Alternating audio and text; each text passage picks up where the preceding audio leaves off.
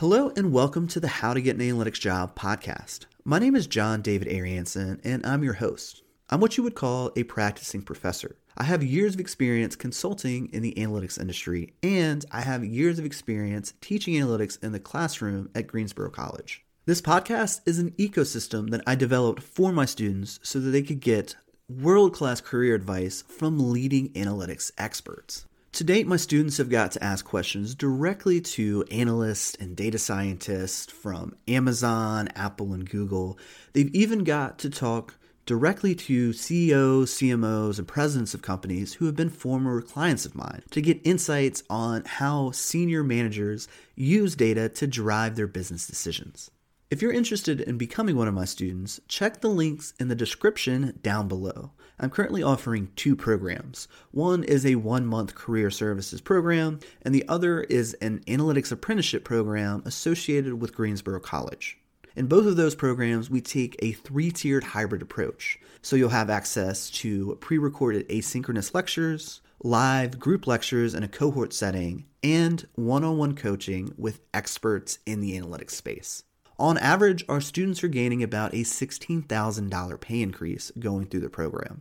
On the high end, we've actually helped someone achieve a $54,000 pay increase. This means that on average, our students are recouping their investment between one to two months of landing their job. So if you're ready to take your career to the next level, click the links in the description and apply for our program. I would love to get to work with you. With all that being said, I hope you enjoy this podcast episode. Hello and welcome to the How to Get an Analytics Job podcast. In this podcast, we talk to experts in and around the analytics industry. One week, we may talk to a data scientist from a FANG tech company. Then the next week, we may talk to a data engineer or business analyst, or even I may pull one of my consulting clients so you get to hear from an executive on how they use data to drive business decisions day in and day out. My name is John David Ariansen, and I'm the founder of Silvertone Analytics, which is a boutique consulting agency that focuses on analytics for medium to small sized businesses. I'm also a professor at Greensboro College, where I teach analytics. Most recently, I have founded the Greensboro College Analytics Apprenticeship Program, which melds these two job functions together. This is your opportunity to work directly with me and one of my clients. The Greensboro College Analytics Apprenticeship Program is a three month program. In the first month, you're going to be completing the Analytics Foundation certification backed by Greensboro College. Then in month two, you're going to be taking that knowledge base that you developed in month one and applying it out in the field where you're going to be working with one of my clients' executive teams, where you're going to be solving a business problem using data and analytics tools. Then in the third month, we're going to bring it all together with a full month of career services. Now, this is going to be quite a bit different than the typical career services at a university or a college. Here, I'm going to help you build a professional brand around where you are as an analyst. So in the first month, you will have worked with a ton of different data sets. We're going to take the data sets that really resonate with you to help you hone in on your ideal entry level job. We're going to build a Tableau Public portfolio around that area of expertise. We're going to razor focus your resume and LinkedIn. And I'm also going to coach you on how to talk about yourself in an interview setting. So if you're ready to break into the analytics space, head over to learn.silvertoneanalytics slash apprenticeship. And there you can learn more about the program, and if you're interested, you can apply. With all that being said, let's start the podcast episode. Hello, and welcome back to the podcast. So, we're about to jump into season two, episode one of the podcast. And we're bringing on Albert Bellamy to talk about LinkedIn strategies. He's actually taken over our LinkedIn page for the past month and in that very very small time frame has almost managed to grow our followership by 5 times. And the reason that he was able to do this is that he has learned so much about building his own personal brand on LinkedIn. So, in this episode, he's going to talk for about 40 minutes or so about LinkedIn strategies, how to build your own personal brand. Then we're going to jump into a LinkedIn critique of one of my Greensboro College students, and then we're going to open things up to Q&A. So he's going to talk about specific concrete strategies of how you can grow on LinkedIn. And he even talks about the LinkedIn algorithm and how you can actually use it to your advantage. For example, sharing other people's content doesn't really get you very much engagement or reach on LinkedIn. So I'm very, very excited to get to kick off season two with a bang. Without further ado, let's jump into the podcast episode.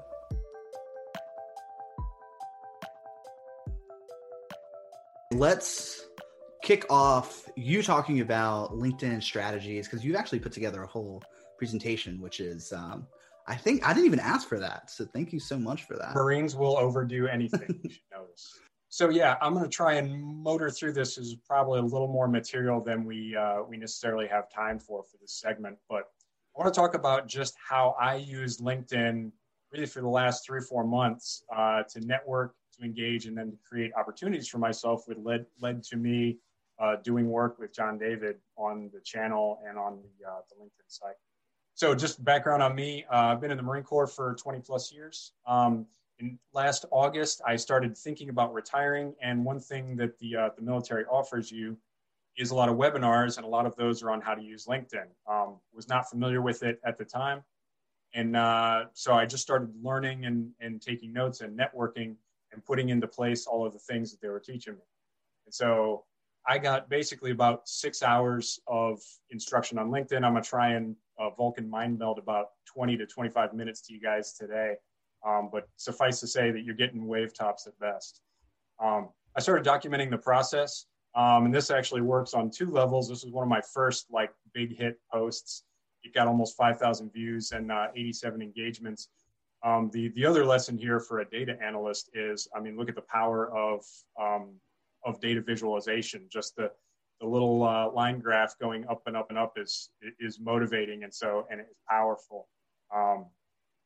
So anyway, I, I, posted this when I first started posting daily content on LinkedIn, and it really took off. Like 5,000 people uh, read it, and and almost 100 engaged on it.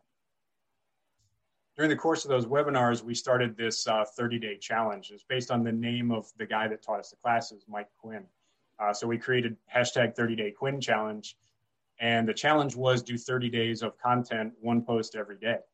Um, I took tried to take that a step further by doing original content every day, and we'll get into that why you don't want to share content. Um, just doesn't work on LinkedIn. Um, but in that time, in that 30 days, I more than tripled my network, which uh, had already uh, had already grown significantly. Uh, I 30xed, I think is the new term, my profile views, and I got a free T-shirt, which is pretty nice. Um, so and then looking back and doing the research for this class, I realized that I've done 123 posts in 123 days, back to and including that 30 day challenge. I did miss the day after Veterans Day, but I made it up the next week, which is another thing you don't want to do, but we'll get into that. Okay, so I boiled it down to four areas of focus, and these kind of go in order, but in, in other ways they're concurrent.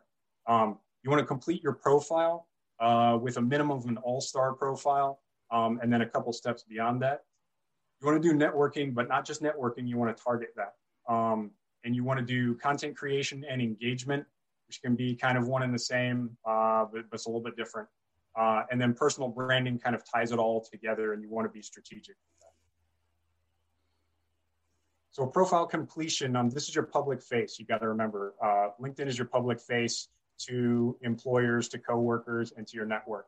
So you want to make that approachable. You don't want to look like a stalker. You don't want to look like a bot or a Bitcoin salesman or any of the other kind of bugaboos you'll find out there. Um, LinkedIn advertises that users with complete profiles, and that just means fill in each of the gaps with something, they're 40 times more likely to receive opportunities through LinkedIn. The more you play with it, the more you realize that people that don't have headshots or don't have like job titles or, or kind of their names are a little weird, probably not people you want to deal with too much. Um, so All Star Profile has five elements. And if you fill in these five, you're probably going to have an approachable profile. You want a headshot. Uh, we'll talk about that on the next slide. You want a headline. Now you got to watch for the auto population. Your headline will auto populate to your job and employer. Um, you want to write that out on brand. Um, if you get with me, I can show you a couple examples. I've had some some absolutely terrible headlines, and mine now is okay. Uh, it's work in progress. You got to fill in five skills. You can have up to 50. These are pretty easy to come up with. You guys, as college students, you're likely to uh, to not have a ton of hard skills unless you have like coding hobbies or something like that. Probably going to be soft skills, uh, interpersonal relations, problem solving, that sort of thing. Your summary and your about section uh, goes by two names depending on where you're filling it out. Take the time to write it out originally. That can also auto populate, but I'll show you that that sticks out like a sore thumb. And then your experience in education. Obviously, for you guys, it's probably going to be fairly limited. You probably had two or three jobs each uh, probably one iteration of the of the education unless you came from a community college. All right. So sorry about this, Shay, but I'm going to use you as an objective example. So your headshot needs to be clear. It needs to be a picture of just you. I don't want anything like cropped where you're in the glee club and you just kind of cut out everybody else. Um, should have a neutral background. It should be well lit and, and focused on your face, your, your head and shoulders. And should be dressed for the job that you want. Okay. So in the upper right, I got his permission to use this. That's my buddy Derek. Um, he is a former Marine. Um, he looks awesome. He is dressed for the kind of business casual job environment in which he works. One minor quibble is you got the trees in the background. It's not a completely flat background, but that's not bad. All right, Shay, you're not you're not zoomed in. It's not focused. I don't know if you're gonna dress like that for work obviously this is not a picture that was taken to be a linkedin headshot and i get that. Um, but but you do see people that are working that have pictures like that out there. So sometime between now and and getting a job or trying to get a job go, go take yourself a headshot with your phone. Well, make sure it's so, not a selfie. yeah we i've actually taken connor and christina's photo with my dslr camera. So shay i'm totally down to actually come bring you into my co-working space. So I'm going to push back on you a little bit, Al. I think having like a nice, like urban environment, and maybe we can do this when we do the uh, LinkedIn makeover with Ben. We can take a look at Connor and Christina's headshots, and you can critique my approach. But um, Christina's background is a little bit busy because it's taken in my co-working space, and there's kind of a lot going in the background. But it's an action shot. I thought it was cool, but you know maybe we could have a little bit of a spirited debate on if that is good or bad from a LinkedIn brand perspective. I'm down for it. I think, uh, yeah, I remember thinking about Christina's uh, headshot when I was uh, doing this slide, and you know, I, I think hers is pretty good because it's got all of those other things. It's the only thing it's lacking is it's not a designed headshot, but um, you know, clear, well lit. She's well dressed. Uh, easy day. I'm good with that one. Um, the one thing I didn't list here was you should be smiling. Um, you, you want a picture that looks like someone that you want to hire and work with. Um, look at that jerk on the freaking bottom right corner. That dude's not smiling. He's scowling because he's mad because somebody said, "Hey, the colonel said we all got to take a picture today.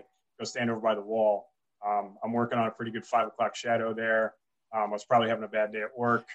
Um, you know, had a bad haircut. That's every day. But um, did they take that picture in the middle of boot camp? I mean, you, you're looking. Uh... they, they, don't make majors in boot camp, but um, no, okay. I, I, mean, uh, yeah. The other thing is, again, dress for the job you want.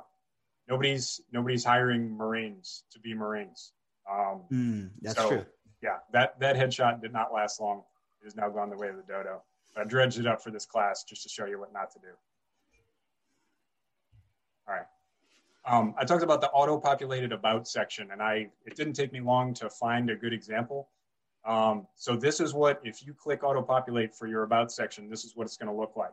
And if you look at three or four of them, you'll see it's like a Mad Lib. If anybody, uh, anyone's old enough to remember those, you just kind mm-hmm. of fill in words, and there's there's a rubric for the uh, um, for the the about section. So it's going to say yours will say experienced something with a demonstrated history of working in the something industry, skilled in skill one, two, and three, strong something, it just it's it's one matrix for everybody.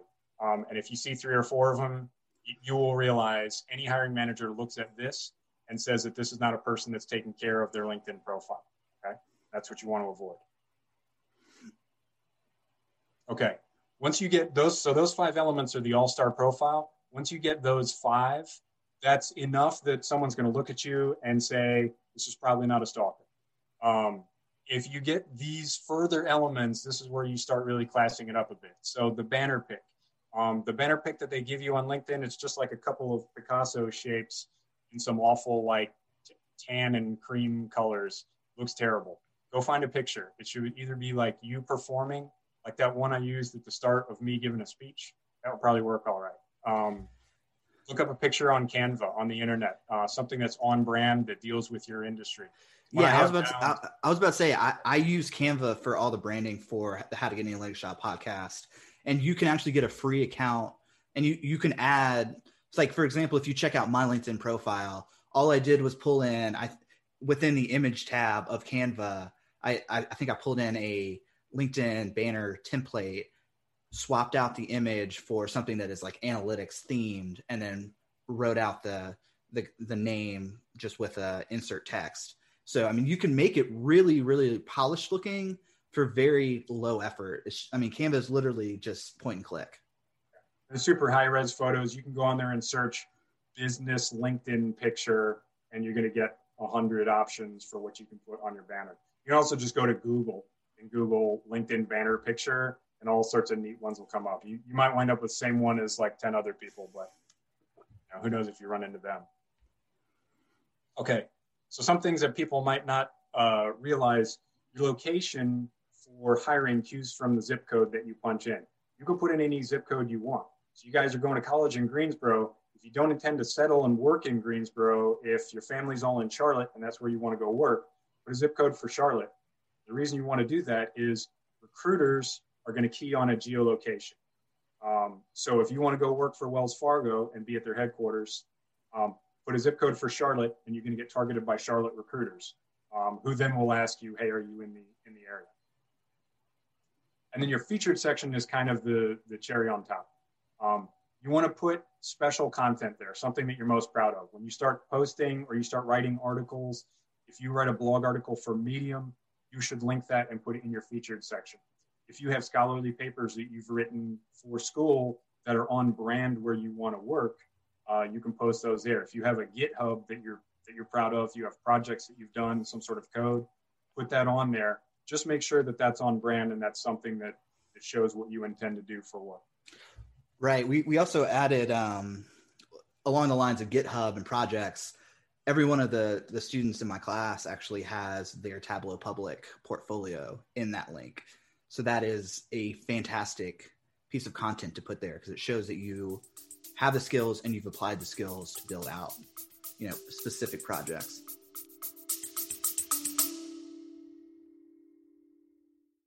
We're going to take a quick pause from the episode so that I can give you some more information about our career services program. Over the last four years, I have developed a very effective approach to teaching the foundations of analytics. And I've taken that same curriculum from my case studies and business analytics class at Greensboro College and turned it into a career services program. So if you've ever thought to yourself as you're listening to this podcast, man, John David students are really lucky. You can have a very similar experience to them. Just check the link in the description down below.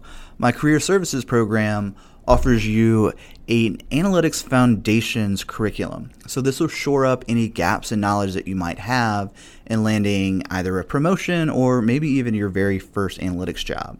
And then you get to work one on one with me to help build your personal brand. So we will look at your resume and also help you develop a customized portfolio. All right, let's get back to the episode. Yeah, and if you have uh, a, a, variety is good too. If you got something that has a picture linked in it, um, a lot of people put their resume on there. I have my resume on there now. Um, opinions differ on that, but um, yeah, I, I, don't know what the max is you can have on featured, but you can see three on the screen. So yeah, wh- whatever you like the best, put on those three visible ones, uh, and then work down from there.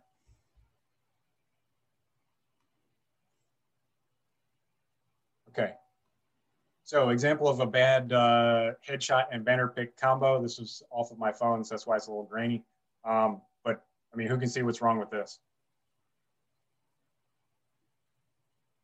It's all noisy, right? It's trees on mm, trees. Right. Now the, the headshot was in my backyard here in North Carolina, and then the the banner is my happy place. It's a park in Virginia where I did a lot of trail running.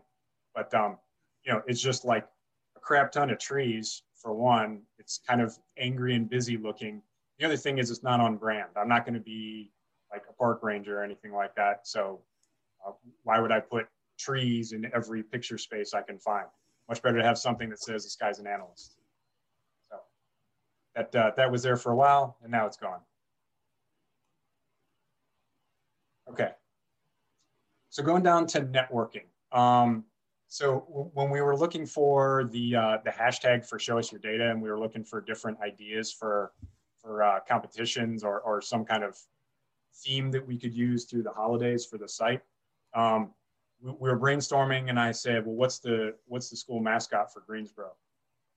Um, and he said, "The Lions." And so I I kind of laughed because lion is um, a derogatory term in, in some cases on LinkedIn uh, because it stands for LinkedIn Open Networker. And it's people that just like line up 100 candidates and click connect on every single one. Um, and so nothing's targeted, there's no engagement. That's not a productive network. Okay. So, what I want you guys to do is targeted network and, and then you have, or targeted networking and then you will have an engaged network of people that are that are out there working for you and, and thinking of you when it comes for job referrals okay um, obviously when you first hop on linkedin you guys have all experienced this you start out with kind of the friends and family circle it's not likely to be terribly productive for you your your immediate friends already know who you are and what you do um, and they don't need to connect with you on linkedin um, to you know to refer you for a job they, they know what you do um, but you can start branching out from there. You have a natural network with Greensboro College.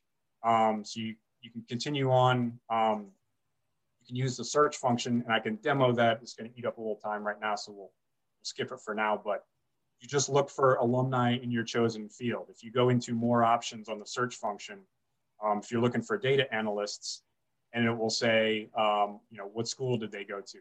Punch in Greensboro College, and you're going to find the data analyst that graduated from your school. Now you have a ready-made kind of in or connection with those people and, and you say, hey, I see that you're out there succeeding in my chosen field. Both went to the same school. Let's connect. Um, and they're likely to connect with you. Um, if you find influencers who can help you, the best bet is to follow them initially. You can fire them a connection request right off the bat. Um, but if they're busy and they have a ton of connections, they may just ignore it. And then you're just kind of stuck in limbo. Best bet is to follow them connect with people who interact with them, and then you're going to engage with them, which we'll talk about in a minute. All right. So I always thought it was corny to say to be interesting, be interested. It took me 44 years on this earth to find the, the truth in that. And where I found it was on LinkedIn. Um, and, and so now I actually enjoy engaging with people and finding out about their stories. Um, and because they're interesting, but also because then um, we have a better connection and then they're interested in me. Um, so, I mean, this nowhere is this more true than on LinkedIn. If you engage with people and you ask about them, you connect with them on their level, uh, they're going to be productive for you. I recommend anytime you send out a connection uh, that you send them a request. Now, this functions two different ways depending on if you're on the, uh, the desktop or the mobile app. On the desktop app, you click connect and it's going to ask you if you want to send a note with it. On the mobile, it's a, a bit less forgiving. You have to go into more options and say uh, send a, send a note with the invite. Okay. Um, but the three things that you want to be with the connection request, especially when you're requesting from someone who's busy, who has a ton of connections, obviously successful, is you want to be polite, engaging, and humble. So here's an example of a request that I would send to somebody. You got a polite greeting, you got a polite closing. Hello, hi, good morning best regards, sincerely, et cetera, et cetera. And then the most important part is the personal engagement and the humble request. Um, so personal engagement, go to where they live, find out what they care about. Presumably it's the same thing you care about because you're looking for your people. Um, and so this guy, hey, saw your post on machine learning, uh, read your article. I, I, agree with this part. I disagree with this part. You could have done this, that, or the other. Um, then who I am, why I'm interested in you. Okay that personal engagement when they see that message uh, is going to probably be the difference between uh, accept and ignore when they click on your request. Okay. And then humble. I always say that I want a chance to join their professional network. Um, there's kind of an instinct once somebody becomes an influencer that has 10,000 connections, you think that they're the cool kid on LinkedIn and It doesn't matter. If you're asking for a connection, you're asking to join someone else's tribe and you want to be a part of their network.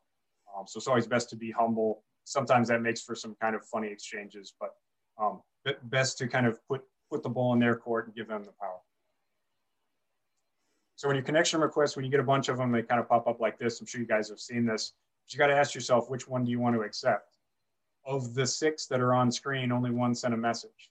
And you can see, even without clicking show more, that message, uh, he, he actually went and saw the last interview I did for the channel um, and found it interesting. I can't, it's still picture, so I can't click show more, but he liked something about uh, w- what I'm putting out there on the internet. Um, so I'm definitely going to accept that guy's connection. Then you scroll down, uh, you've got 31 mutual connections with this dude. He didn't send a message, but definitely want to connect with that person. Um, so, so right off the bat, you see the one that catches your eye. Not only does it have a message, but look at the headshot. He's smiling. He's in a, a decent outfit. It's a, it's a proper headshot. This is a person that has a good profile that, that seriously wants to engage. All right. So when you send your stuff out, that's how you want it to look. And then follow up's always great. Um, always follow up with a thank you message. Don't pitch them anything right off the bat. Even if you want to sell something, wait until you've uh, you've engaged with them a little bit. Um, big one is number three. Set aside dedicated time to network and to cultivate your network. So once you've got them as a connection, it's not dead. You want to keep talking to them.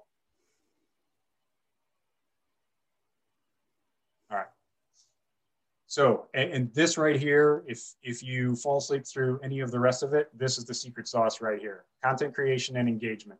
Um, and if you're not super confident with putting stuff out there, there's a way to crawl, walk, run that makes it super easy. Okay, so crawl phase, you're just gonna start with comments.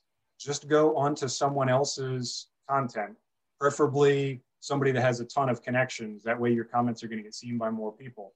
And just engage thoughtfully um, whatever they post, find some original content. Don't don't go on, you know, if they're posting like a meme with a caption, don't bother with that. But if they're putting something out there that's their thoughts and their words and their writing, um, read it, think about it, engage thoughtfully. Um, you know, in, engage with them on their level, and then other people are going to see that. Then when they start talking to you, your thoughts are going to get broadcast to their whole network, and that's a plus for you. Okay going into the walk phase, you're going to start posting original content. I'll show you one example coming up of how that's that's easy. Your, your story is interesting. Trust me. Post every day if you can. Um, even if it's something simple, every once in a while you're not creative. Got it. Post a meme with a comment. It's fine. Um, post a link to something, and there's there's a trick to that. Space out your text if you're doing a lot of text. Um, the, this is kind of derogatorily called broetry um, but it draws the eyes down the page. Uh, it makes it easier to read. You see that out there. You got to catch people's attention with that first three to five lines. And I know that John David, as a former salesman, uh, knows that you got to have that that pitch right off the bat. The three to five lines, depending on if you have uh, media or not, is your bid for success. They've got to click see more before they're going to engage on your post. Okay. So if you've got media attached, whether it be a photo, a video, or a link, you've got three lines catch their attention, get them to click see more. If you don't, if it's all text, you've got five lines uh, to do it, and that includes spaces. Okay. And then the run phase where you start making your own videos like John David and uh, and really putting yourself out there on brand. Okay. These are examples. This is the guy that that uh, that taught me. Um, and and these are three consecutive examples of pure text posts that he made. You see the engagement there. Um, he's got you can't see the views because they're that's uh, native to him, but it's probably 10,000 views minimum on each of these posts. He's got three, 400 engagements on each post. And this is just him talking about, you know, New Year's resolutions, about how you should dress for a virtual interview, um, and just about posting original content. Um, he's got something like 30,000 followers. I recommend you guys follow him. Um, he, he, is full of good information. He's actually commoditized a lot of the, um, the information that he taught us so if you want, you can shell out cash and learn all of the stuff he teaches, uh, but, but he charges if you're not a veteran. Okay. Okay, so we already did the do's, the do nots. Don't be afraid. It's not Twitter. People aren't going to like crush your hopes and dreams. Um, and if they do, they generally get shouted down pretty quick. Okay. Don't post more than once a day. I'll show you an example of why that's a bad idea. don't share posts. That option is on there. Um, it, you will not get full rotation on that. Nobody will see it. Okay. And in the body of your post, you don't want to link to off LinkedIn platforms. All these things relate to the algorithm and what it rewards and what it punishes. Okay. Certain certain content is rewarded, certain content is punished. Um, but it's kind of an egalitarian platform. LinkedIn does not want the, the top influencers, the Kardashians and whatnot, to dominate LinkedIn. They want it to be kind of an every person uh, platform and everybody to get one thought out there a day and for all of them to get equal run based on their merits. Okay? Wait, can I pause you? Um, can we go back to that slide? What is, um, can you break down point three? So I'm learning something new here, actually. What What's wrong with sharing posts? Because I'll often. Rewards, go ahead. LinkedIn rewards original content above all things. Um, okay. And so going going way deeper in, LinkedIn is a content poor platform. It's not um, Instagram where everybody's just spewing their their lives out for everyone to see. It's not Facebook where everybody's lives are perfect, their dinner is amazing, and all that stuff. Everybody on those platforms is putting their stuff out on full view. LinkedIn is a content poor platform. Uh, the vast majority of LinkedIn users don't post. If they do post, it's not original or it's hey, hey look at my latest Coursera certificate um, or, or, something like that. Um, original thoughts, original content are rewarded by the algorithm above all things. Wow, that's really encouraging. So I'll, I'll actually show you an example of uh, some some posts that we did that you know succeeded and failed based on that. Um, I'm I'm here for it. okay, so here's a quick example of something that any of you guys can post. Okay, this is a connection I made a couple of months ago. This is Kathleen. Uh, she at the time she was a senior at the Ohio State University, and uh, now she she recently graduated just last month. Okay, this content right here is nothing earth shattering. Okay, it's approachable, it's engaging, it's understandable, and it's on brand. Um, and she's just talking about being in her first hackathon. She put a picture on there, so the picture catches the eye. You, you read what she said, you want to know what she's talking about. Um, any one of you guys some of you have probably done hackathons. Um, how hard is it to get someone to take a picture of you afterwards and, and talk about your experience? That's not terribly difficult. You can talk about the projects that, that uh, John David makes you do. Yeah, we actually participated in a, in a hackathon last semester. Right. And I think we actually beat out what Duke and Chapel Hill. Strong. Uh, yeah. So, I mean, that that's, that's some bragging rights right there. Absolutely. But um, yeah, it's just it can be everyman stuff. Like I said, original content that's relatable. Will, I'm not gonna say it's going viral, but uh, we'll definitely get some engagement. This was her first post, um, and since then, if if you go and follow her um, or, or connect with her, um, she's posting about books she's reading, about her job search, about everyday stuff, just her thoughts on life. Um, so really, it's just you're interesting, almost just by virtue of the fact that you'll put your thoughts on the internet um, in a professional form. So, and I got her permission to, to post that. Okay, um, emotional bid, we kind of already talked about that. Um, the first three lines, obviously I hooked a picture on this one. These are two, two clips of the same post. Um, but basically I almost goaded the audience into opening the post with a bunch of stupid emojis and like, hey, I bet nobody will read this. Is essentially what I'm saying. Um, so I mean, you can see that 6,000 people uh, looked at it and it got 150 engagements, which you know that was wow. pretty staggering for me two months. Yeah. Um, you know, and this I'm not talking about anything that you guys probably aren't doing. I'm just talking about the stuff I'm studying and the the websites I go to. Um, and then I threw a bunch of goofy emojis in there and people loved it. So. Okay, here's the example. Don't share posts. Um, this this was all me. Um, Gilbert Eijkelenboom, who I love, uh, posted this funny cartoon, um, and I shared his post originally. 274 views and 10 engagements. Don't be fooled by that. The three comments were just me and Gilbert uh, talking back and forth. Um, so really, got seven seven engagements. I probably I didn't like it, but he probably liked it. So essentially, six engagements. All right. When I screenshotted the same cartoon and then posted it with some some talkie, uh, which I didn't have on the first post, um, and then gave him credit, which you should do if you're kind of taking something from somebody else. Uh, look at the difference 700 views, 15 engagements, probably only one of which was was him that time. Um, no, no comments, but you know, obviously the views, just the, the amount of rotation that the algorithm gave it uh, was staggering compared to the previous post. And then don't post twice in one day. Okay, so this was uh, I think last week. John David and I were not quite on the same page with the uh, with the website posting. So in the morning, posted a, uh, a Ken Jee like kind of highlight his YouTube channel. This is something you should be following. Um, so you can see 2,300 views, 30 engagements, click through rate was 7.2%. That's the rate of people clicking to see more.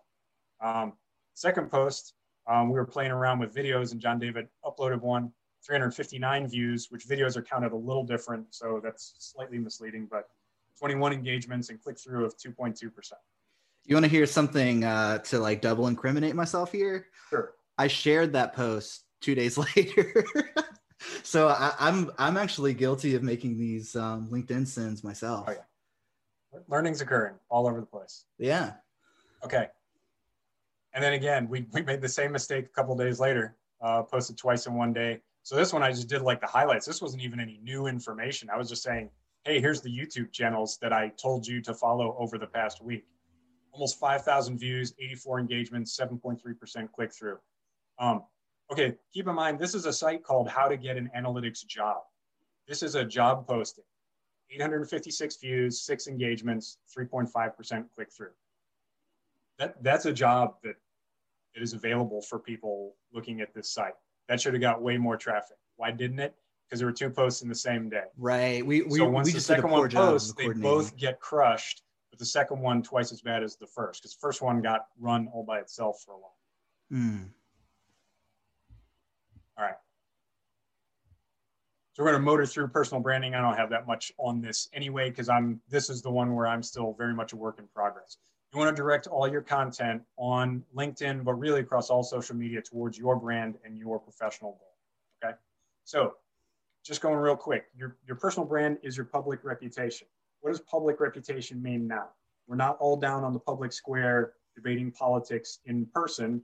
We're doing that on the internet, especially in the age of COVID right? So your reputation exists mostly on the internet. Most of us, majority of that is social media, because uh, that's where we do the most of our interpersonal engagement.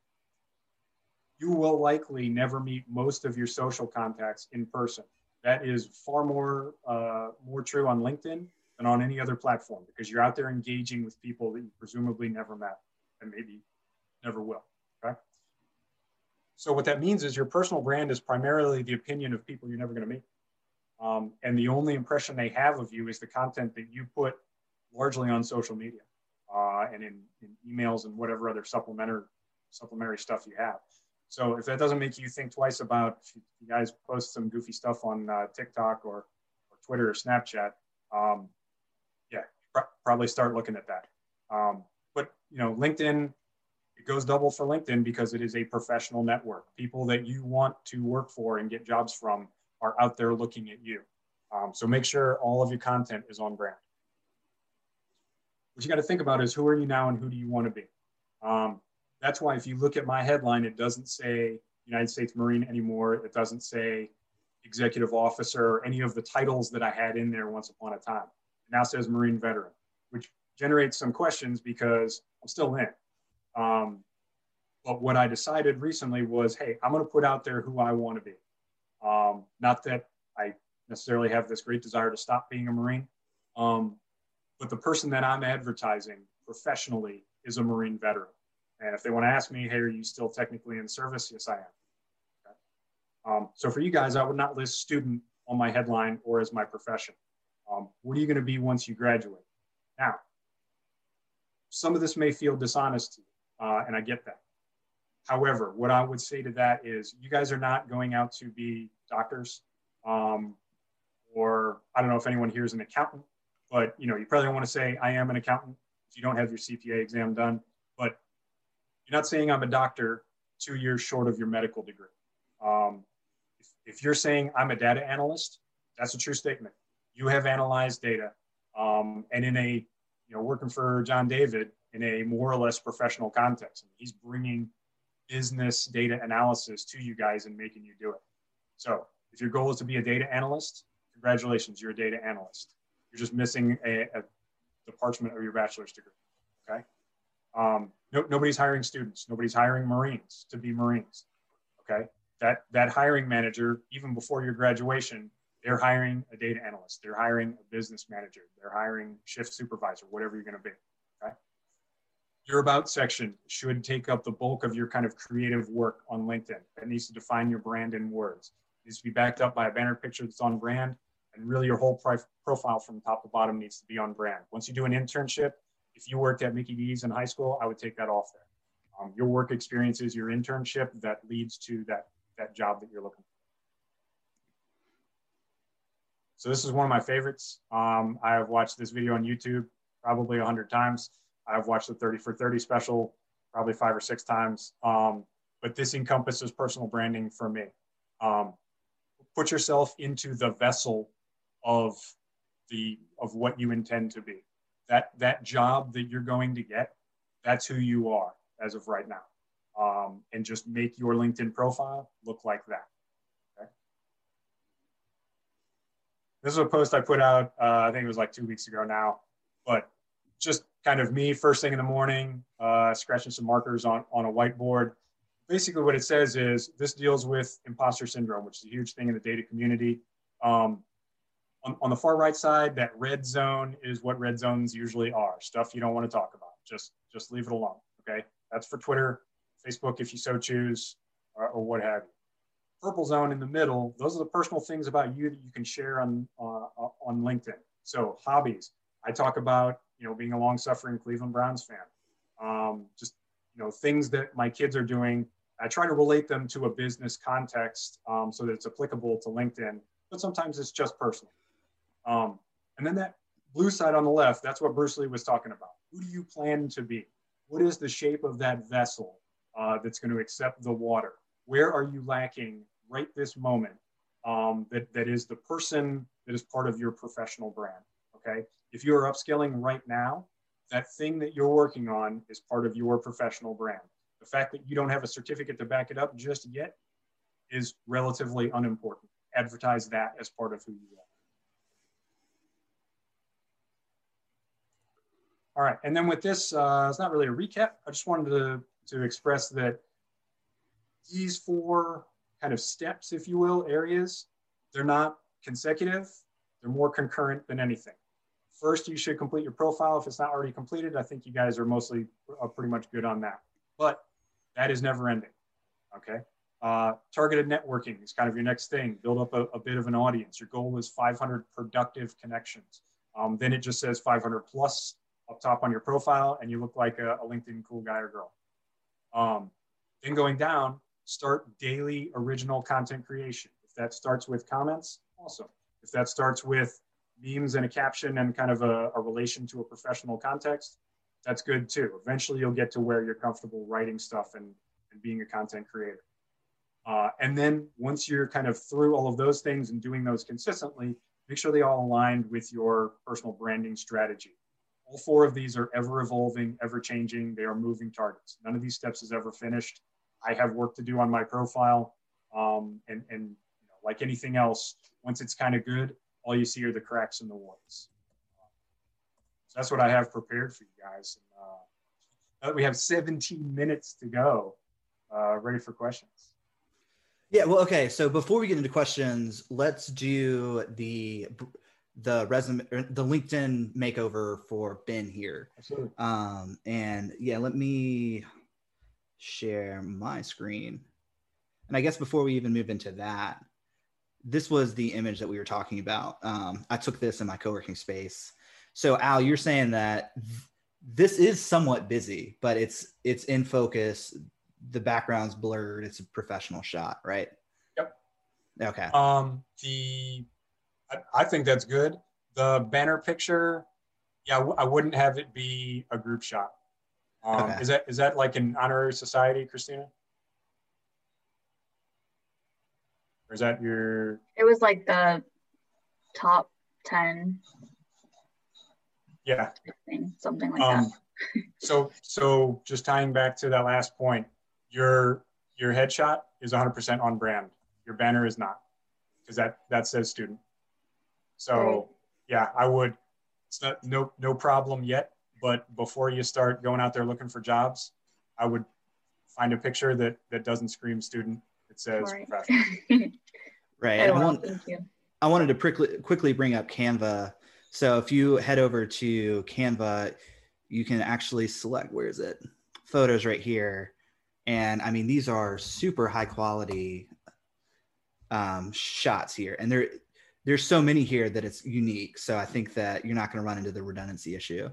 But all right, now let's get I on was, to I was wondering if mine was going to come up. Pretty sure that's where I got it. All right, perfect. Cool. I feel like we're covering so much ground. Al, that, that was amazing, first of all. So let's now move into all right, this is Ben's LinkedIn profile. You can see it, right? Yep. So what are your thoughts? Okay, so obviously the the banner picture Mhm. uh, that says college. Um, Right, Ben, what do you? Um, right there. you're going to be a business analyst. That's your goal. Uh, yes, yes. Okay. Yeah, I would probably the the headshot. I would probably go, you know, a bit more. That's that's pretty casual. I would go more business casual. The the brick background is is kind of nice. I wouldn't have it in front of a brick building. Um, Just keep in mind the the trees on trees.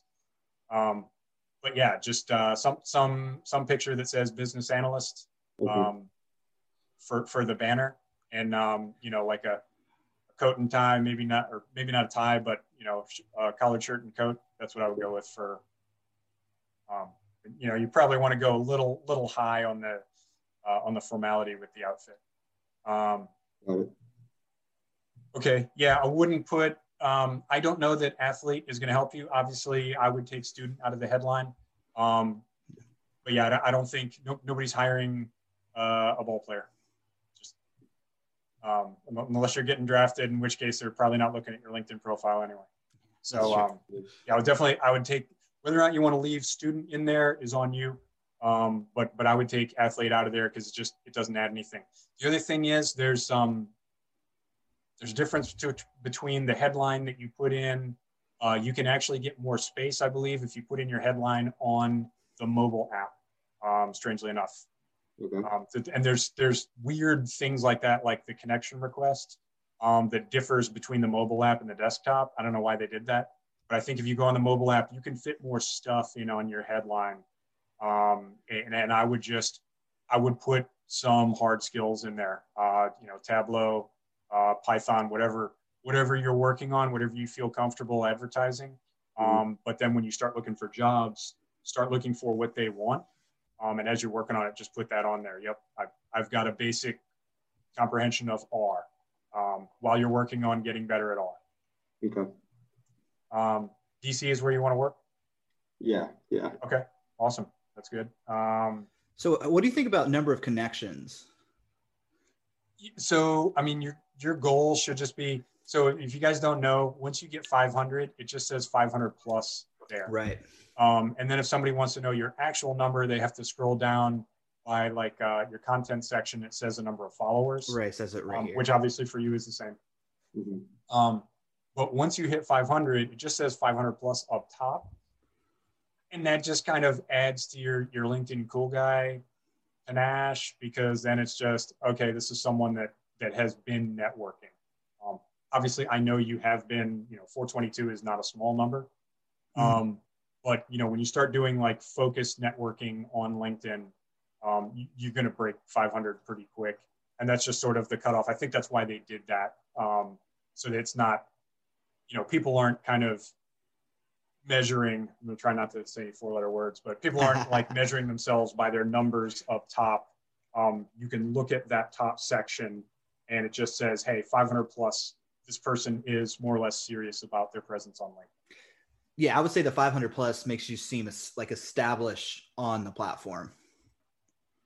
but So it's, it's one of those kind of secondary things. It's like it's like the banner picture. If you don't have a banner picture you just kind of look like a linkedin amateur. Um, Mhm. so you, just want it all to kind of look pretty and professional All right. So now let's go into the about and the featured. Yep. So, like I said, about's got to be on brand. Um, they're they're not hiring you to be a student athlete. Um, it might be a bonus if you can play for the, uh, you know, the, the company softball team, but um, yeah, um, I, I, would start taking out the student language there. Okay. Um, that's all you got. Okay. Um, I would put in kind of more personal stuff. If you look at mine right now, it's it's a bit poetic. Um, I started playing around with it. It's very kind of uh, soft and wishy-washy. It's it's all sort of hopes and dreams and and why I love analytics and that sort of thing. I'm going to tone that back a little bit. Um, and also, I bumped the word count because I wrote something that was like twice as long as the allowable. Um, yeah, yeah there's some like jokes in there. There's some kind of personal stuff. Um, I don't recommend you go that um, kind of wishy-washy with it. Uh, I, I don't know that that's 100% effective.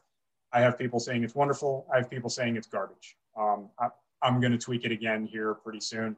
But for you, I would put a little more sort of personal touch on it, um, something that people can can engage with, um, and sort of get get a more well-rounded view of you, other than you go to Greensboro and you play ball.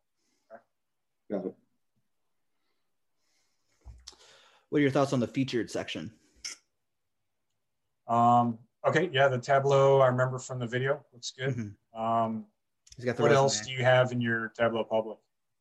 Now let's click on it. Um, yeah, I have, I guess, I think like six visualizations. Oh, I, that's a hundred percent more than was required for the class. So, um, for yeah, our sem- our last semester, um, the one of their one of their final grades was a portfolio, and and I graded them on three different points, and they had to have at least three visualizations. Yeah. So, oh, yep. Yeah. Good. I mean, just at a glance, I like that manufacturing one. If there's a way you could link directly to that, I think just in, in thumbnail view, that one's probably the most impressive. Or that that sales data is uh, um, that that one's pretty neat too. I don't know which one had the most intellectual rigor that went into it, mm-hmm. um, and I don't know if you defaulted to the uh, the baseball one because it's you know, it's baseball. But uh, yeah, I would go to the one that's kind of the most visually engaging as you're scrolling down the LinkedIn profile, which I think is that manufacturing one. Okay. And do you suggest that I just do one or could I put multiple? You, you could probably put multiple. I wouldn't put them side by side because um, you want kind of some variety there. So if you want to put your resume there, um, if you want to put your favorite post 2nd mm-hmm. and then, you know, just, just some, some kind of visual variety, something to catch the eye uh, cool. as they're coming down the page. Awesome. Okay. Um, are you not posting much? I haven't. I didn't really take a look at that part. Uh, no, I mean I've, I've made a few posts, but not not a ton at all. Definitely not. Okay. What's uh just John Could you just click to posts? Oh, Those look post. like they're mostly yeah. No, no worries. To post here. Okay. Okay. Yeah, none for three months. So that'll cause the the activity section to just blank out. Um, I don't know what the what the cutoff is if you don't post for a month or or something, but um, yeah, you don't want the the activity section if, if it's blank. That's kind of glaring. Um, so I would get on there and just like I said, put some comments on some people's stuff. Go go look for business analytics influencers. Um, if you want to go, uh, uh, Alex Freberg engages pretty freely on LinkedIn. Um, if you go to uh, Nicholas Lothorpe or you know basically anybody, if you if you click on them, they're in business analytics and they've got you know 10, 20,000 followers. Um, just watch for the next post and put a comment on it, um, and then you'll have some content out there. Um, gotcha. But yeah, so a lot of times when people will like those connections, the guys that uh, ask to connect with me, and if we've only got one uh, connection in common, I'll go into their profile and look at their activity and see if they're if it's someone that's going to be value added for me to follow. Because um, we don't have a lot of connections, they're not, you know, they're they're in India or Indonesia or wherever. Um, we're probably not going to meet up. They're probably not going to give me a job referral. At least I want to see, like, hey, is this person putting something interesting out there that's going to be value added that um, that I can read? Um, if the answer is no, then that's another kind of strike that, hey, maybe maybe I'm not interested in connecting with this person. So if you scroll down to the activity and there's just something there of of interest beyond just likes and and great posts and agree 100 emoji, um, you know that's that's another kind of plus in your favor on on your profile page. Cool. All right, experience Silvertone, like it. Okay, good uh, good metrics. Um, good good accomplishments. Right, and there, there there's also so there, my students are privileged in that if you're working as an analyst, they're not going to let you take a screenshot of private information. But I mean, this is part of Gotcha. the, part of my brand, so I mean that's a little bit like it's clearly showing a difference in the in the two two curves here. Yep. Um, so, but that being said, if you did like a volunteer project, then they might be open to you showing that, especially if it's marketing facing analytics. Yeah, like the fact that you've got it linked on there. Um, yeah, good good accomplishments, analytics practicums. There are no no measurables on that one. Uh, what for? Marketing results. Yeah, good. Yeah, Oh, there you go. Awesome. three hundred percent. Um, maybe see if you can get that kind of massage that up above the click there. Um, Yeah, So that would- someone can just scroll through and see the numbers like it like it is on the first entry. But yeah, like it. Awesome. So, okay, we've got five minutes before the students are officially let out of class. Um, I guess let's get to at least one question. So here we can stop sharing. So uh, I guess what we're going to do moving forward, since since we're bumping up, usually we're going to have an hour and a half for these, but this is since the first thirty minutes we're um, just kind of getting set up. So I guess let's take one at least one question from the students and then they can they can log off if they want and go about their day and then you and i can talk about the questions that came from linkedin Sounds good. so okay zane what was your question Well, I, uh, um, I mean, I think it, my question was, you know, how selective should we be on our network? Um, but, but I think you kind of covered that a little bit, and, and I kind of have a little bit of a different question, which is, you know, when you graduate and you're trying to maybe branch into a new region, like, you know, not where you went to school or where you're from, like, how do you start making those connections into places you, you know, really don't, you know, know a ton of people you visited, you know, you may want to live there, but, you know, how do you kind of get that in? So are you are you talking about going somewhere where there's no uh, fellow alumni?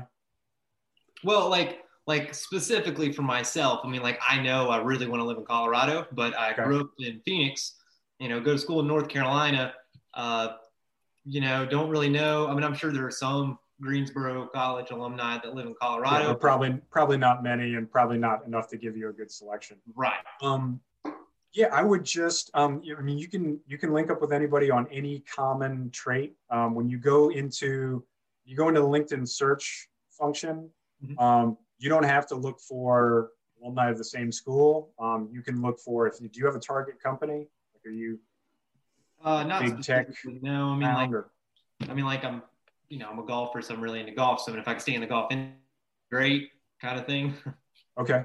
Yeah, absolutely. I mean, you can go, you can search by current company, you can search by uh, previous company, anybody that's ever worked for, you know, Nike Golf um, that, that happens to currently be in Colorado. Um, or you can list as many companies as you want and have that be your search parameter.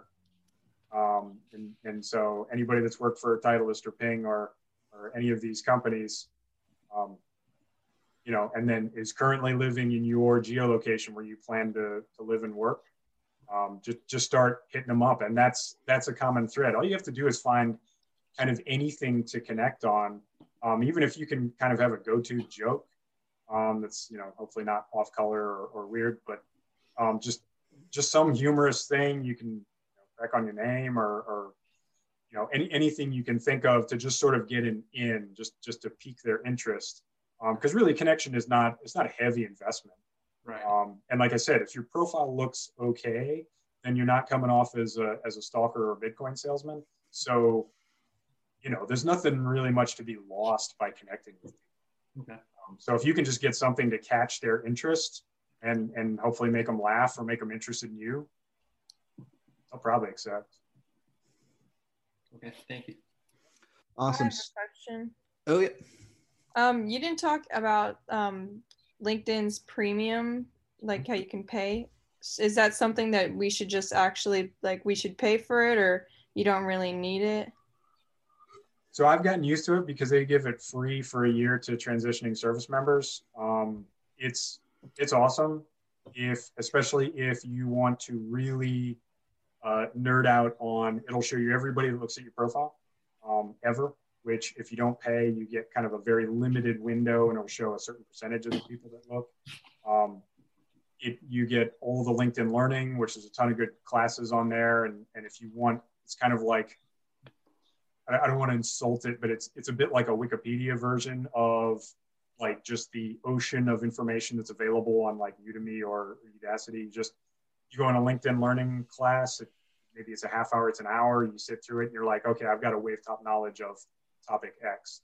Um, that's a great tool. Um, there's all sorts of analytics and, and you can see graphs and trends of, of uh, how you're doing. And, um, you know, you get your social selling index, which is kind of neat to look at. So there's a whole lot of sort of in-depth stuff that's available to you on premium.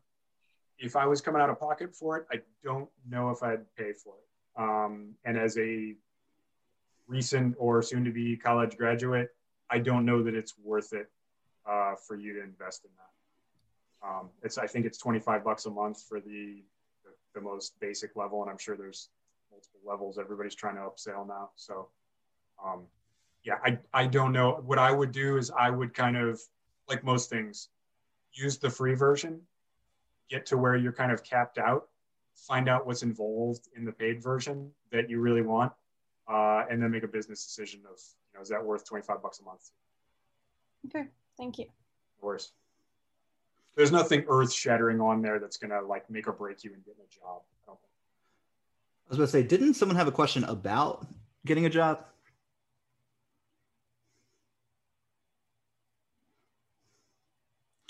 Ben, I think it was you. Are you having a hard time unmic- unmuting yourself? Uh, no, I, sorry. I was trying to pull up the chat. Oh, okay.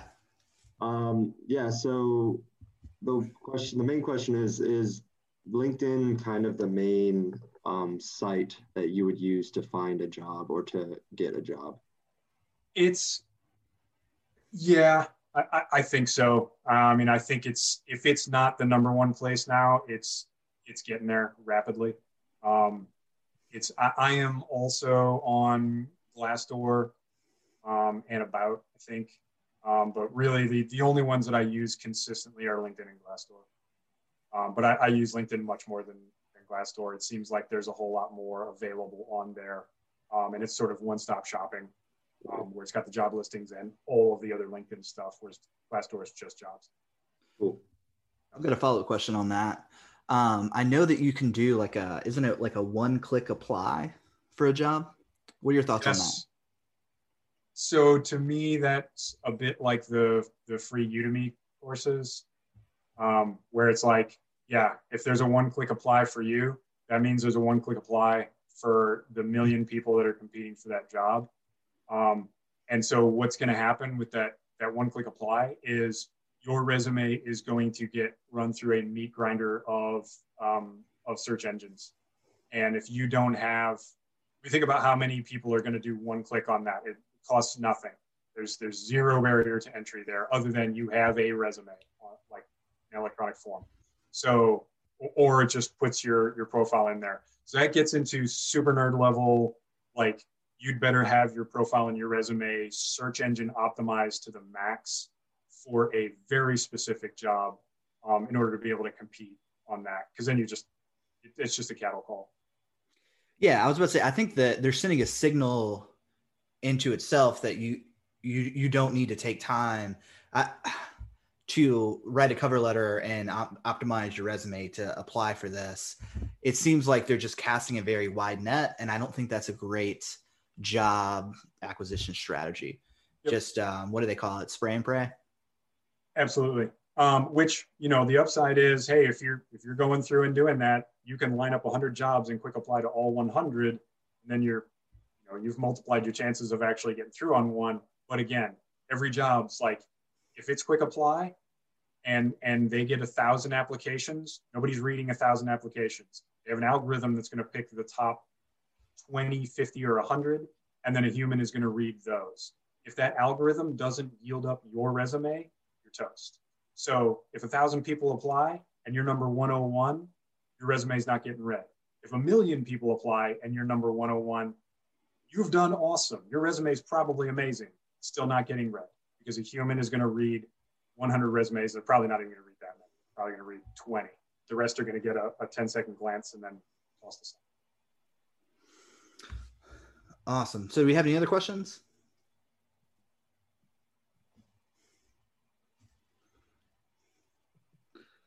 Sorry, I kept you guys a little late. Yeah, I was about to say, um, students, you guys are free to go about your day. Um, Al, I do have two more questions coming from LinkedIn, though. Uh, these are both coming from Molly Welsh. Um, so, her question was, where do you draw your inspiration for your post or for posting?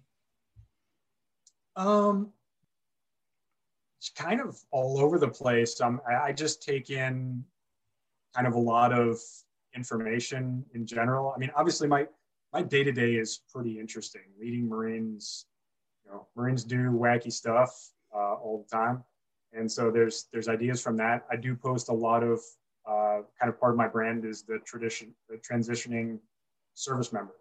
Um, so a lot of my posts are relating to that, um, and a lot of it is just go back. You'll see there was uh, one engagement with one of my lieutenants he's getting out and I made a bunch of recommendations to him and I kind of crowdsourced like, hey, what did I miss? Um, that thing got like 100 responses um, because there's just so much stuff out there. So just day-to-day occurrences are, are a big one.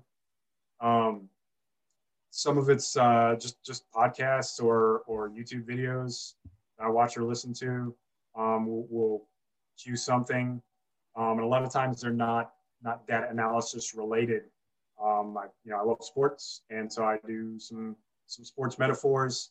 Um, as my my two football teams were brutally eliminated over the last two weekends, uh, I posted some about that, and uh, yeah, it's just kind of draw conclusions, and and then just you know, I've got far more kind of life experiences than than you guys, but I mean, you saw what Kathleen put out there, just the life experiences of a college student and a college senior looking to go out in the job market are interesting.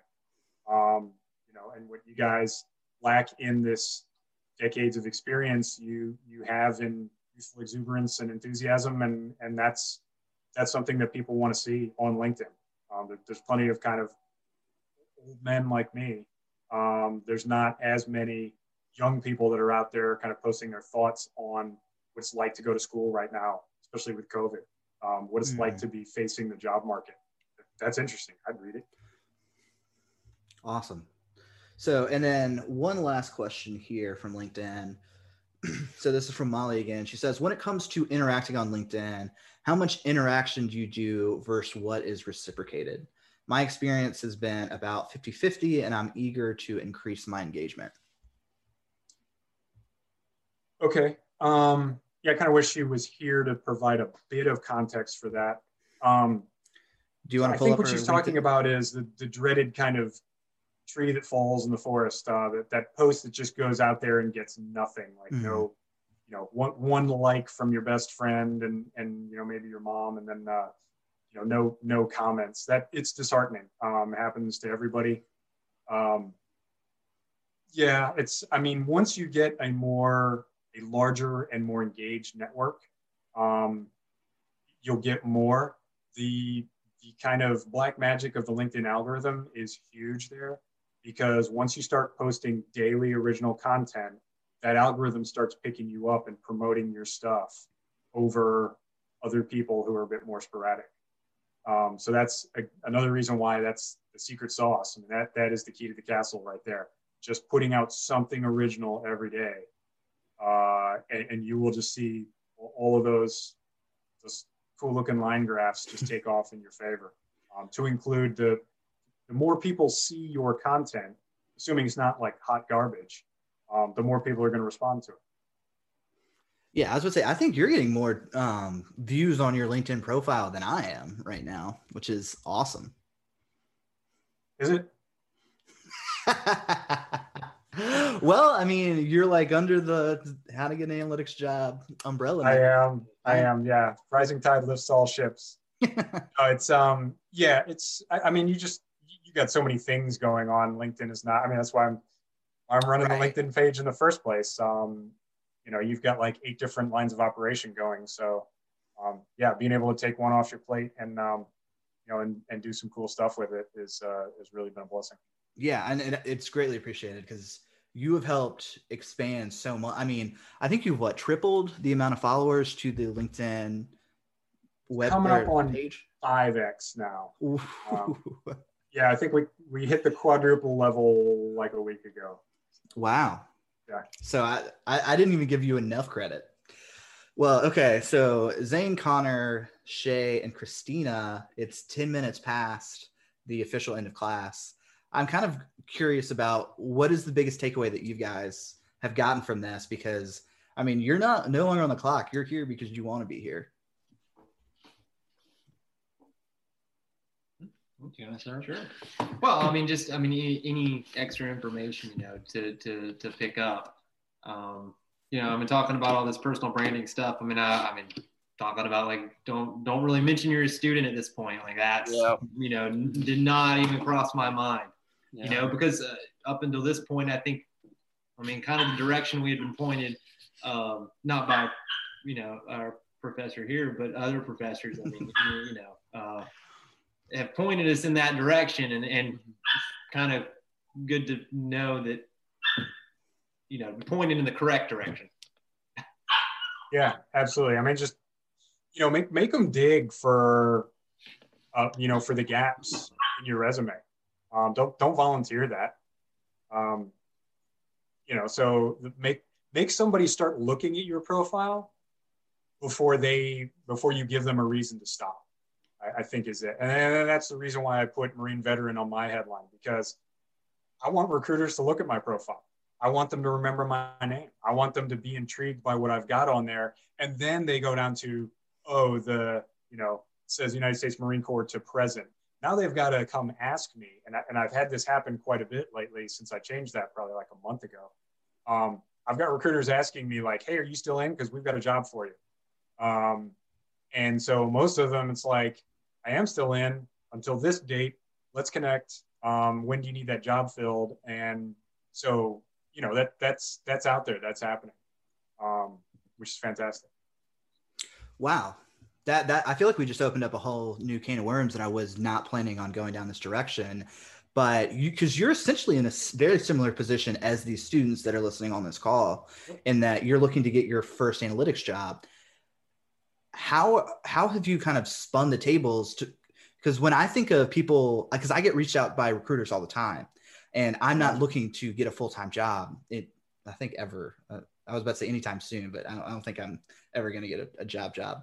Um, how how can you flip the table and actually have recruiters coming out to you for an entry level job, or your I mean, is it entry level? I guess it would it would be your first analytics job. Yeah um, i think so i have kind of a lot of uh, indicators and and value signals that you guys won't have. I mean right there in the headline you know uh, compartmentalized information clearance. You guys can't get that. Um, so there's a lot of yeah, it's shiloh. Um, there's a lot of uh, up that plays well on the uh, on the YouTube video. Um, so th- there's a lot of things like that that just come from a 20 plus year Marine Corps career that that you can't replicate. Um, so yeah, sorry, I'm trying not to laugh. At. Um, but yeah, a lot of those things are attractive. So like my my sort of ideal company is is Booz Allen. Um, looking at Mantech, a lot a lot of that stuff is they're they're basically only hiring ex-military for a lot of the jobs that I'm looking at, um, or maybe not exclusively, but primarily. Um, so yeah, that's that's where I get a lot of recruiting calls from. Um, I think if you don't have like staggering hard skills um, to to kind of demonstrate within your profile, um, you're still going to have to put yourself out there. A lot of the recruiting calls you get are going to be for jobs you probably don't want. Right. I, I kind of I made a like a logical error here in that you have 20 years of experience and you have a master's degree. So I, I don't think you are going to get an entry level job um, because the students are in a, in a it's just a apples and oranges comparison. But I mean, the fact that you're getting contacted. So these are actual analytics positions that are reaching out to you, though. Oh wow, that's awesome. And I, I think probably a big factor to that is just the amount of exposure that you're getting because you've you've been you've turned yourself essentially into an, an influencer in the analytics space. Yeah, absolutely. Well, and and also, I mean, you know, putting my employer at the top of my banner no longer says United States Marine Corps; it says Silvertone Analytics, um, which is really hilarious. As I've told you, when I get like marketing calls from people that want to sell us uh, IT services and insurance, and um, oh, I just man. have to politely tell them, "Hey, I'm not I'm not the decision maker on such things, and I don't think we too much yeah. farming out of our I, I, appreciate you not referring them to me. Be like, here, get, go talk to no, this no, guy. I, I, shut them down. No, they've already at that point they've already probably talked to me. Like, I will get four or five consecutive non-answered um, messages from these people. Um, I mean, I guess to give you a little bit of a perspective on someone who does have, because I mean, I, I, I'm not the 10, 20,000 following following like influencers that you were talking about but I do get I don't know probably 10 to 15 messages a day, um, and it's it's really interesting. And I, think that this is kind of a conversation that we can have of if you're reaching out to someone for an informational interview or for, to network and maybe buy them a coffee. Um, don't phrase it up like what can you do for me and then also make them look through their calendar to set a time to meet with you because I, have got like six businesses or six different things that I'm running in tandem.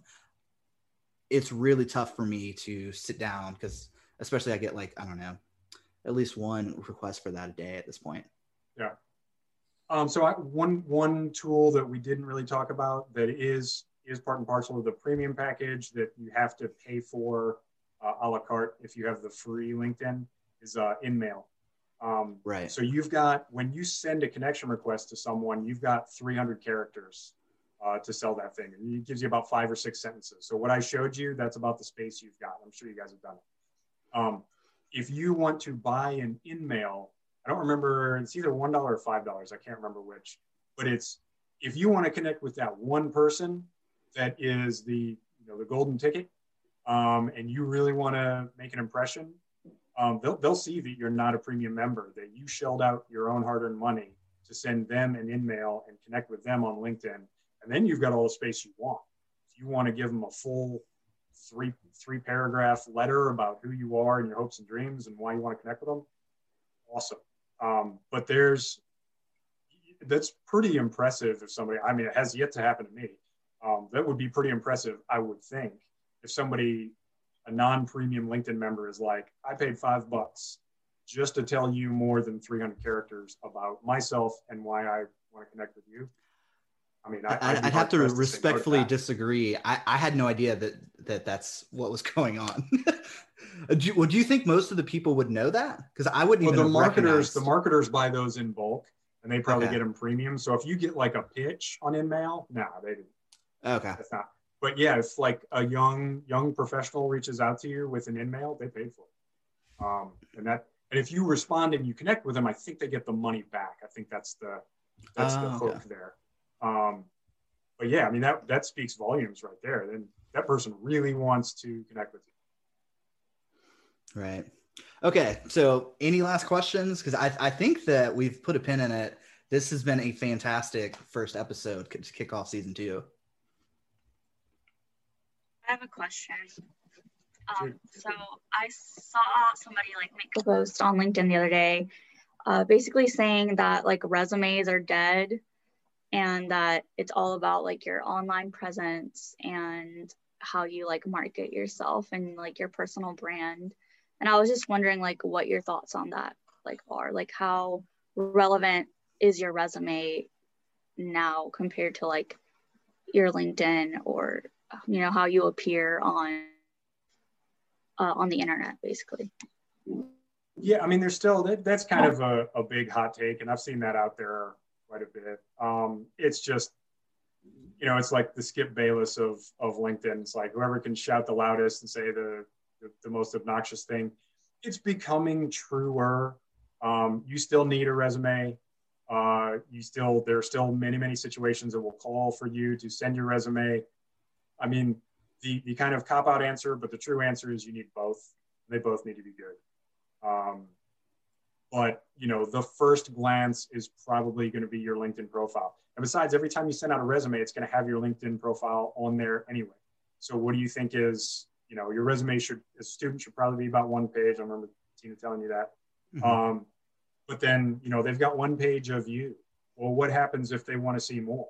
What happens if they want to see, you know, if you've taken the time, like you hand them a great resume, clearly you spent time on that or you wouldn't have produced it. Um, now they say, okay, well, let's see if she's taking care of her profile as well. Um, and then, um, like I said earlier, those recruiters that go searching for for someone in your area with your skill set are not going to come up with a stack of resumes from that search. They're going to come up with a stack of people on LinkedIn, and then hopefully you've got your resume linked on there. Or if they're really interested, they'll ask you for it. But that could be the first and possibly last thing anybody sees of you is your LinkedIn profile. So, what's I would say right now, LinkedIn profile might be slightly more important. It's probably gaining um, as we go forward. But yeah, to say resumes are dead, that's unless that's like industry specific to an industry that I'm not familiar with. Um, I I have a resume. I work on it. I've you know, I've given it out. It's you know, it's a thing that's required. It's required for like networking events where I'm not even going in there thinking I'm getting a job. I'm just meeting Awesome. Well, I think that, I think that pretty much wraps up the first episode of season two. Al, actually, sorry, I misspoke. Albert. Speaking of branding and rebranding, it doesn't say that on the screen, so I, I can't get too mad about it. it says AI Bellamy. What is? Yeah, what is? That, telling you. That's why I said you got to have everything on brand. I, I, screwed up. I didn't take my. Interesting. Uh, so that was amazing. I wasn't expecting the full blown PowerPoint presentation. I, just thought we were going to have a, a conversation about LinkedIn and how you can develop strategies to grow your network and land a job. That was way above and beyond my expectations. And I'm super grateful for not only you coming on and helping grow kind of our following, but this is probably one of the best pieces of content I think that we've ever put out. So thank you so much. Awesome. Thank you. Hey, I hope you really enjoyed this episode. I'm curious, were there any valuable insights or lessons that you learned? One thing that could hugely help us out is if you just took 30 seconds and left us a review with a little blurb about what you learned. Thank you so much for your time and attention, and I hope you enjoy the rest of your day. Hey, I hope you really enjoyed this episode. I'm curious, were there any valuable insights or lessons that you learned? One thing that could hugely help us out is if you just took 30 seconds and left us a review with a little blurb about what you learned. Thank you so much for your time and attention, and I hope you enjoy the rest of your day.